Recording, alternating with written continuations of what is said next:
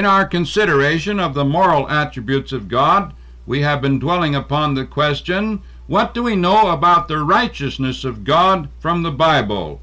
In the process of our thinking, we have seen that the righteousness of God has manifested itself in His establishing a court of final judgment.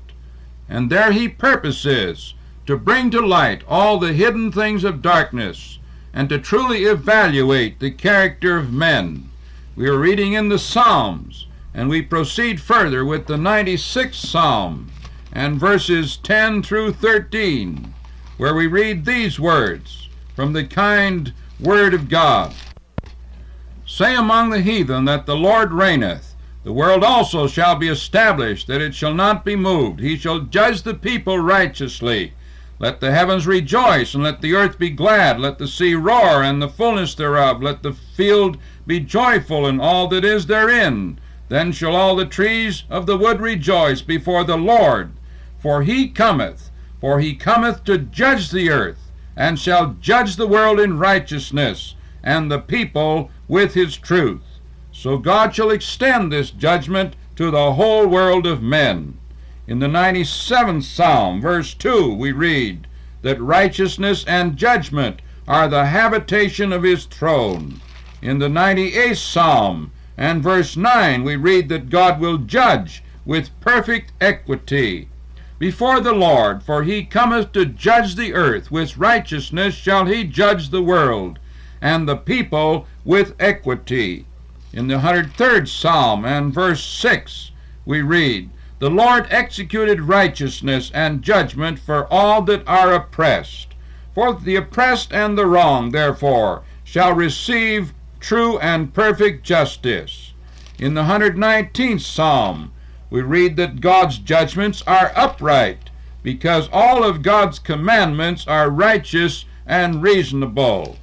We read in the one hundred thirty-seventh verse, righteous art thou, O Lord, and upright are thy judgments. And the one hundred seventy-second verse, my tongue shall speak of thy word, for all thy commandments are righteousness.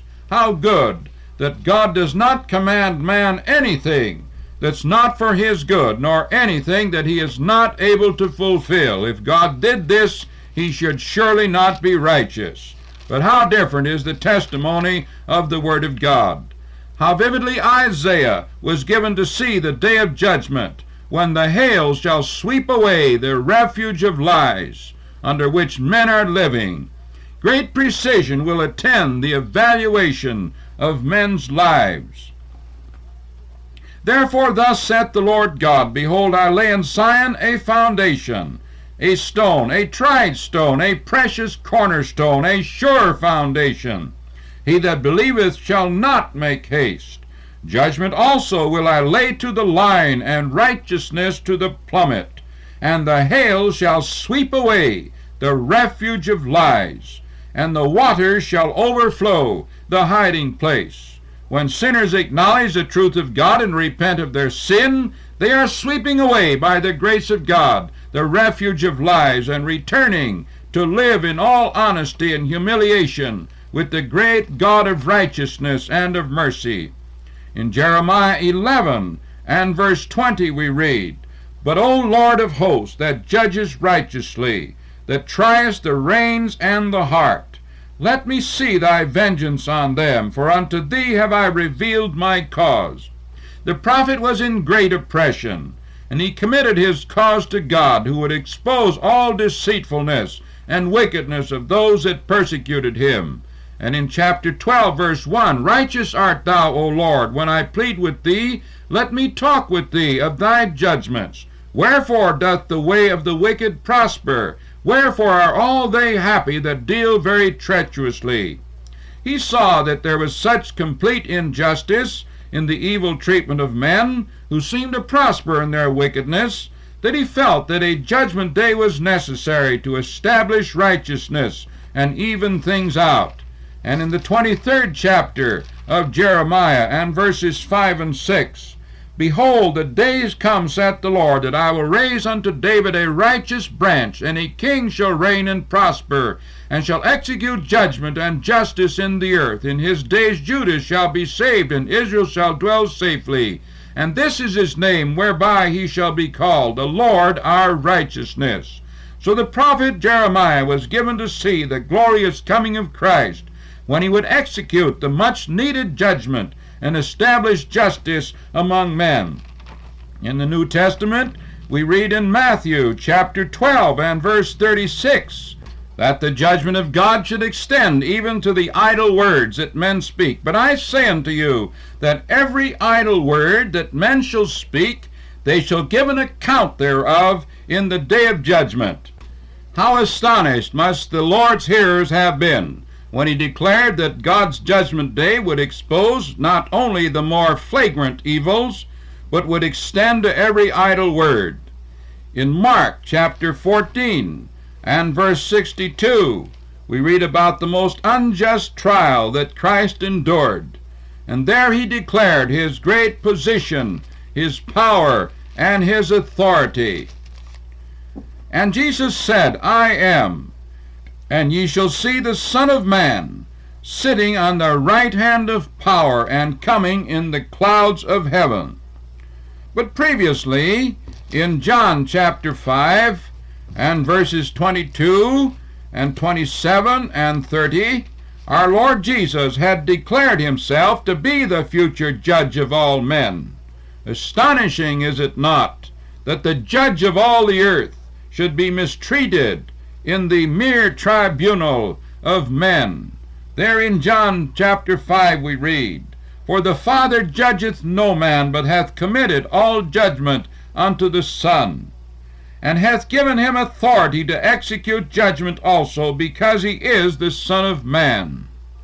I can of myself do nothing. As I hear, I judge, and my judgment is just, because I seek not mine own will, but the will of the Father which hath sent me. So our Lord Jesus was to be the judge of all men, as men were called to account before the great presence of the throne of God. In Matthew chapter twenty-five and verses thirty-one to thirty-three, our Lord had also instructed his dear disciples concerning the judgment.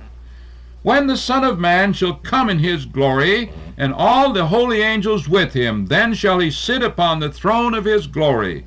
And before him shall be gathered all nations, and he shall separate them one from another, as a shepherd divided his sheep from the goats.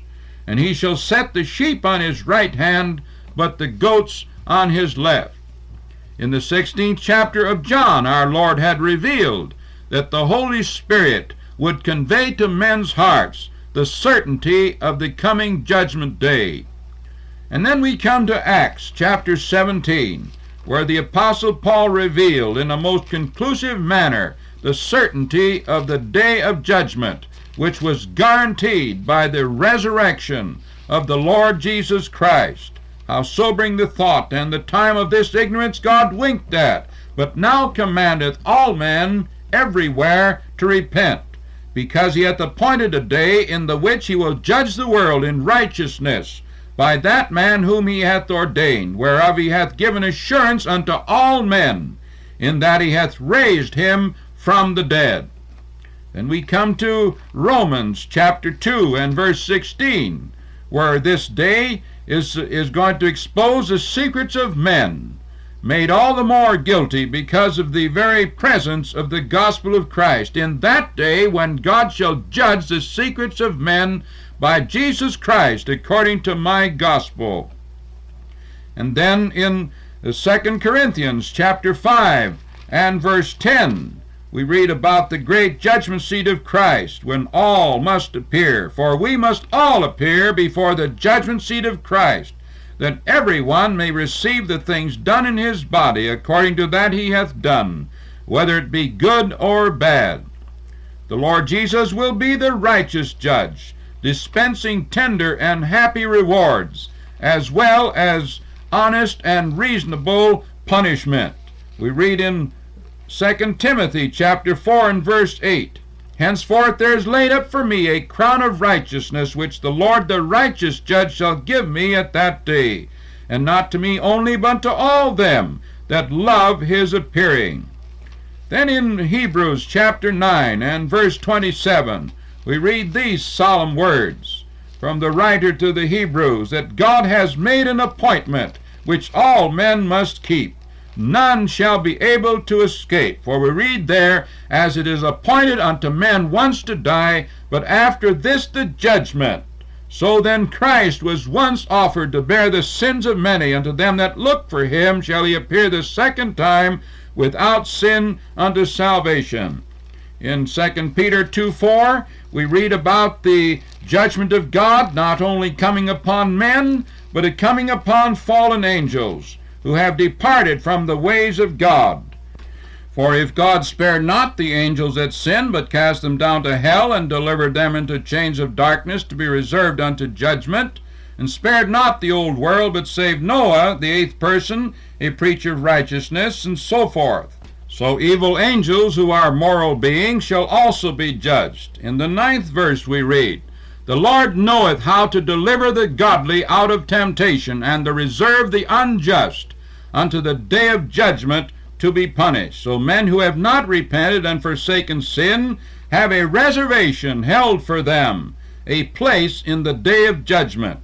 In the third chapter and verse seven, we read that the heavens and the earth, which are now by the same word, are kept in store, reserved unto fire against the day of judgment and perdition of ungodly men. So the day of judgment shall also see the destruction of the world by fire, we are told, which in recent decades, certainly of violent explosions, demonstrates the easy possibility of this. And if man has developed such explosives, how much more must be reserved in the power of God. In Jude chapter six, we also have declared concerning the future judgment of evil angels who have committed great sin before God. In the fourteenth and fifteenth verses we read, and Enoch also, the seventh from heaven, prophesied of these, saying, behold, the Lord cometh with ten thousands of his saints, to execute judgment upon all, and to convince all that are ungodly among them of all their ungodly deeds which they have ungodly committed, and of all their hard speeches which ungodly sinners have spoken against him. So Enoch, from the early annals of history, prophesied of this judgment day, which would convince the ungodly of all their abuse of God. And so several times in the book of Revelation, we read about God's judgments being declared righteous and true. And then in the twentieth chapter of the book of Revelation, we read about the great white throne judgment in the following solemn word, verses eleven through thirteen, and I saw a great white throne, and him that sat on it, from whose face the earth and the heaven fled away, and there was found no place for them. And I saw the dead, small and great, stand before God, and the books were opened, and another book was opened, which is the book of life, and the dead were judged out of those things which are written in the books, according to their works. And the sea gave up the dead which were in it, and death and hell delivered up the dead which were in them, and they were judged every man according to their works. How most solemn are these words! Our Heavenly Father, we thank Thee that the day of grace is still at hand, and that although the judgment is facing men for their sins, how we pray that many may repent, come to Jesus Christ by faith, find forgiveness and restoration, and come to the point where they can enjoy Thy perfect righteousness and love and mercy, and not fear the judgment day, because their sins are forgiven. In Jesus' name we pray, amen.